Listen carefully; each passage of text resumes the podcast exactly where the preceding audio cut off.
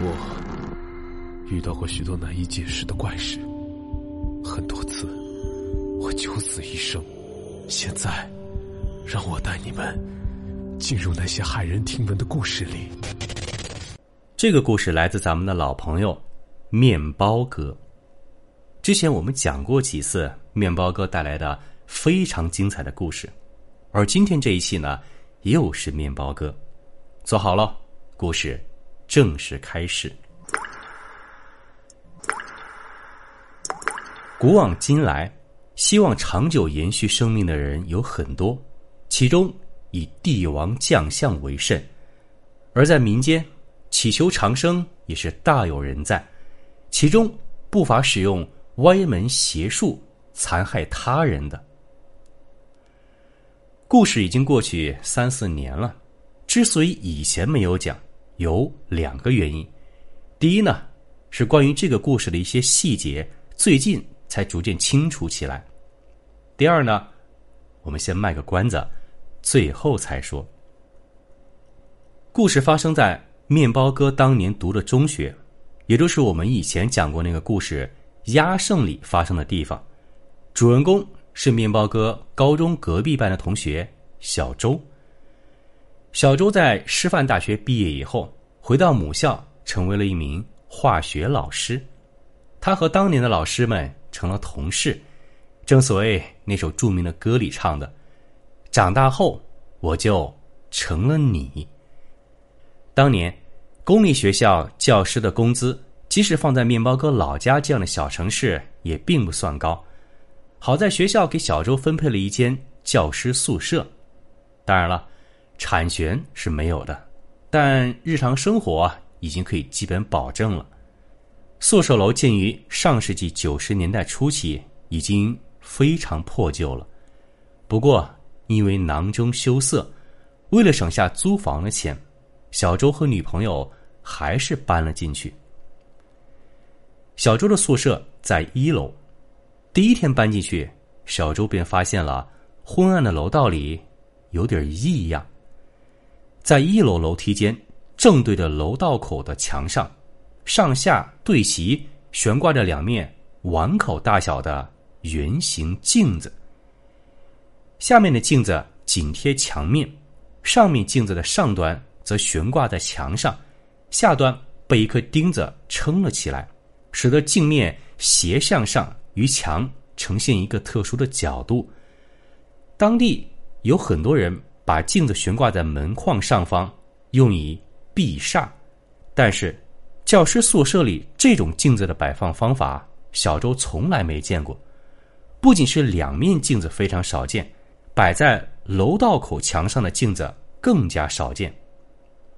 小周心想啊，悬挂镜子的那家人，可能是为了避免镜子把煞气反射到对门的住户，所以才将镜子放在了楼道口。而至于镜子的数量和摆放方法，小周没有多想。但奇怪的是，自从搬进去以后，小周和女朋友每次走到这个昏暗的楼道里，都会觉得莫名的发冷、打寒战。镜子里反射出的寒光，让人心里感到莫名的恐惧。渐渐的，小周发现自己。感冒的次数明显多了起来，而女朋友更是生病住院了。有一天，小周的女朋友下班回家，他心血来潮走进那两面镜子，仔细观察。他突然发现，这两面镜子的表面似乎隐隐约约画着像符咒一样的图案。小周的女朋友来自农村，多多少少知道一些。鬼神之事，他立刻怀疑，两人生病是否与镜子有关？但小周听了丝毫不以为意。那个时候，面包哥正上研一，放假回家，在同学聚会上听小周说了这件事儿。几个上军校的同学一听，心里立刻燃起了一股不服气的劲儿。什么他娘的牛鬼蛇神，我们去看看！于是吃完饭后。面包哥几个同学和小周一起回到了教工宿舍，趁着夜色，楼道里没有人，他们开始仔细观察墙上的两面镜子。其中一个同学打开手机的电筒，照向墙上靠下的那面镜子。此时，在楼道的天花板上出现了反射的亮光。面包哥一转头，他突然发现，在楼道口上方的横梁和楼梯斜面之间的空隙里，发现了第三面镜子。这面镜子也与垂直面呈现一定角度斜放着，三面镜子上画着不同的符咒。原来，这三面镜子的摆放位置非常有讲究。从楼道口射进来的光，通过楼道口对面墙上靠下方的镜子，反射到楼道口上方的镜子上，然后再反射到墙面上靠上的镜子，而最终垂直向上。反射到天花板上，不知谁带头，面包哥他们冲上了六楼，也就是顶楼。他们发现顶楼楼道的天花板吊着一个倒 L 型形状的部件，部件的一头向下指向地面的方向，正对着刚才光经过三次反射后射到一楼楼道天花板的位置。而这个 L 型部件另一头指向的，则是六楼的住户六零二。看来，他们似乎找到了摆放镜子的那家人。这时，小周仿佛恍然大悟，他说起了刚搬来时的一件怪事儿。小周刚搬来时，某天无聊，打开手机里一个相对冷门的地图 App。他想看看附近有什么商家、餐馆之类的，他却发现自己所在的位置被标记了四个字：“摄魂法阵。”当时，小周并没有将摄魂法阵和这镜子联系在一起，但是今天看来，难不成这些镜子和那个倒 L 型的部件就是地图里标注的摄魂法阵吗？想到这儿，小周不由心里一阵发凉。面包哥几个同学倒是不害怕，去他娘什么法阵，谁敢射他，我们给他开个小玩笑吧。于是，一行人悄悄下楼，到了小周家。其中一个同学进了卫生间，只听到一阵稀里哗啦、翻江倒海、五谷轮回之声，一泡新鲜的大便。盛满了便池，大家去厨房拿起筷子，挑起便池里的大便，一起出门，把楼道口墙面靠上和楼道口上方这两面镜子用大便抹了个稀里糊涂。而至于墙面靠下的镜子，因为比较低，视觉上很明显，他们就没有动。面包哥说啊，他们这么做的灵感，显然就是在高中时期。他们都经历过的那件压胜事件，这个故事我们之前讲过。如果你感兴趣，可以回去再听一遍。而这么做，他们还嫌不够，几个小伙子又把卫生间垃圾桶里小周女朋友用过的姨妈巾给翻了出来，用水打湿，把上面的血污在镜子上又涂了一遍。这下把小周女朋友羞得满脸通红。做完这一切，他们就各自回家了。而当天夜里，怪事又发生了。小周说，当天夜里，他和女朋友听到楼上传来撕心裂肺的哭喊声，而楼外传来救护车的警笛声。哭喊声从楼上传到楼下，经过小周家门口，又随着救护车远去了。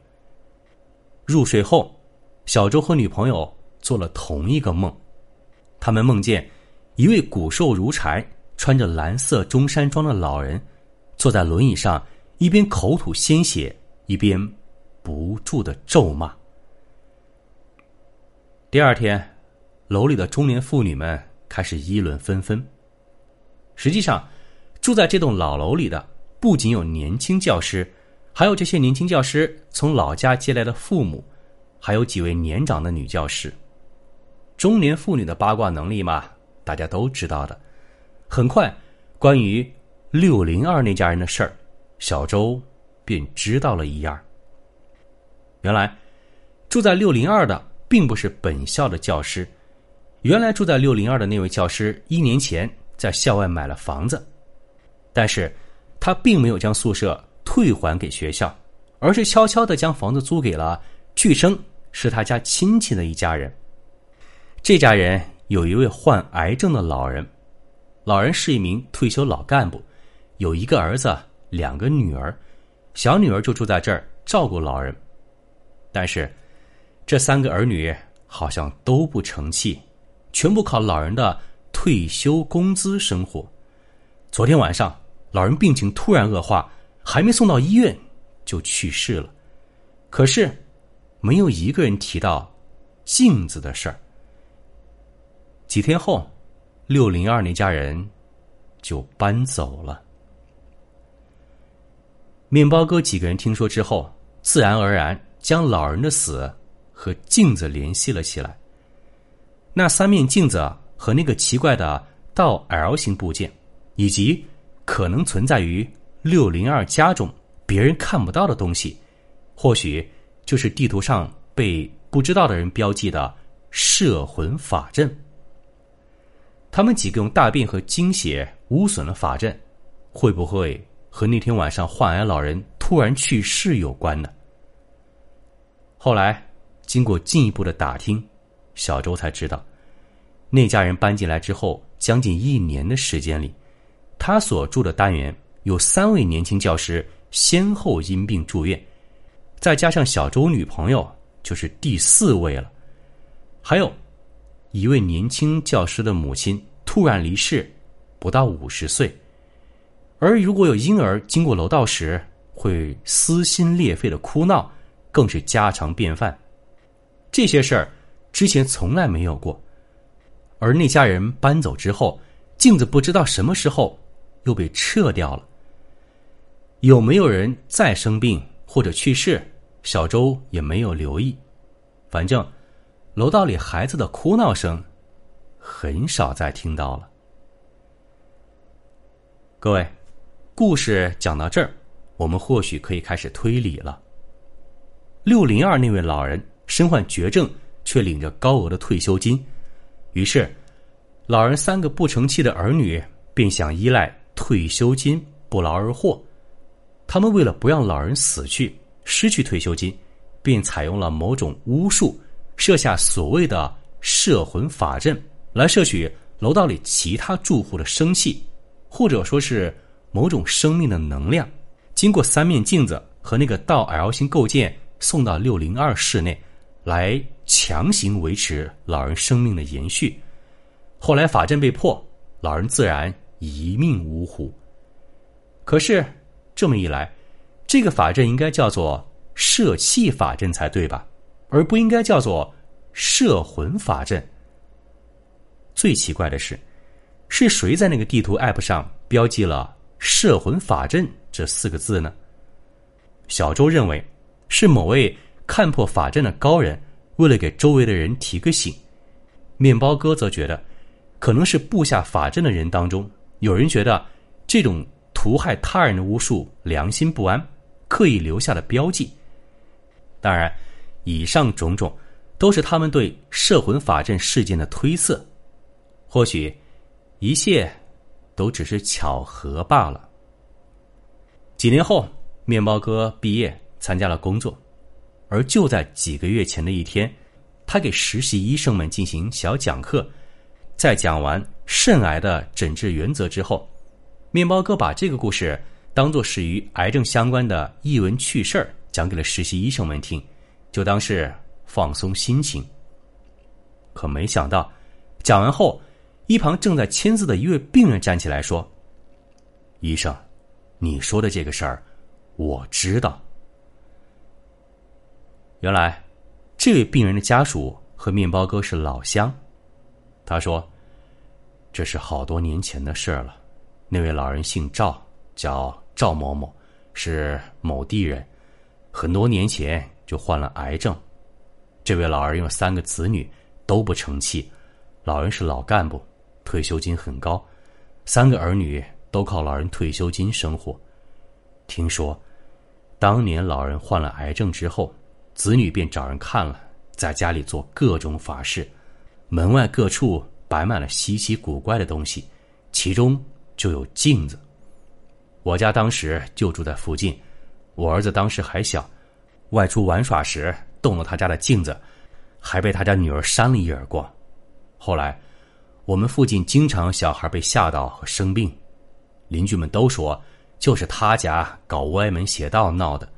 他家呢，天天和邻居吵架，后来就搬走了。想不到那个老人前几年才死，活得可真长啊！在场人听了面面相觑，可都觉得只是巧合。毕竟在医学上，有些癌症病人。长期带瘤生存并非不可能，何况他们也并不知道老人患的究竟是什么癌症。可是，既然知道了老人的姓名，这件事儿又提起了面包哥的兴趣。正好他有位同事正在老家的人民医院，于是他拜托同事尝试着寻找这位老人的病历。结果，真找到了。病历显示。那位老人在十七年前就已经肝癌多处转移，也就是癌症晚期。一个肝癌晚期的病人能存活十七年，实在是太罕见了，或者说几乎根本不可能。或许当时误诊了，也或许面包哥查到只是一个同名同姓的病人。可是他查出来这位病人不仅姓名符合。连老家、籍贯、年龄也完全符合，难不成他真的是靠某种巫术来续命的吗？面包哥说啊，这个故事其实他早就写好了，可是要不要讲出来，他犹豫了很久。他担心有些癌症晚期的患者或者家属听了这个故事，也想学着故事里这家人损人利己。用一些歪门邪道残害他人，给自己或者给自己的亲人续命。我们现在还无法证伪说巫术是子虚乌有，或者说是无效的。面包哥说，他自己不是一个严格的科学原教旨主义者，所以无需用科学大棒来吓唬他。科学对于现阶段不能解释的事情是开放的，科学并不是封闭的评价标准。对于几千年前的古人来说，风雨雷电也是当时的认识根本解释不了的。面包哥最后说，他之所以把这个故事讲出来，是因为他后来知道老人几个子女的结局：大儿子借债经商，负债累累，车祸身亡；二女儿下肢伤残，夫妻离异；三女儿婚姻不幸。丈夫出走，儿子坐牢。所以，各位，当死不死，有伤天和；损人利己，恶有恶报。如果真有人想效仿今天故事里这三个不孝的子女，可能得先掂量掂量。而面包哥最后说：“为什么他知道这几个人的结局呢？因为。”当年那个被扇耳光的小男孩，也就是之前告诉面包哥这个故事来源那个病人的儿子，如今是面包哥收治的病人。不过他的病很轻，很快就康复出院了。当年的一记耳光，小男孩记恨一直到了现在，而看着当年伤害自己的人家破人亡，换成谁，估计都会觉得。很爽吧？好，这就是今天的故事《摄魂法阵》。这期节目呢，正好是十月一号，是咱们国庆中秋双佳节。那在这里，秀哥先祝每一位听众朋友们中秋愉快，阖家欢乐，玩的好，吃的好，睡得好。节目最后，秀哥要给您送一个小小的福利：秀哥的专属粉丝权益组织。绣春刀西米团已经正式上线了。您只要在喜马拉雅搜索“明清异闻录”或者“挑帘秀”，就可以加入秀哥的专属内部粉丝权益组织，一次加入五大权益，秀哥包月给您服务。那么，下面来听一听秀哥的官方预告片，秀哥的独家粉丝西米团“绣春刀”等你来哦。心悬万里外，影至两相隔。长剑复归来，相逢洛阳陌。感谢您加入秀哥的专属粉丝西米团“绣春刀”。从今天起，你就是我的人了。来，和秀哥一起，清风长剑，骏马快刀，纵横驰骋，江湖逍遥。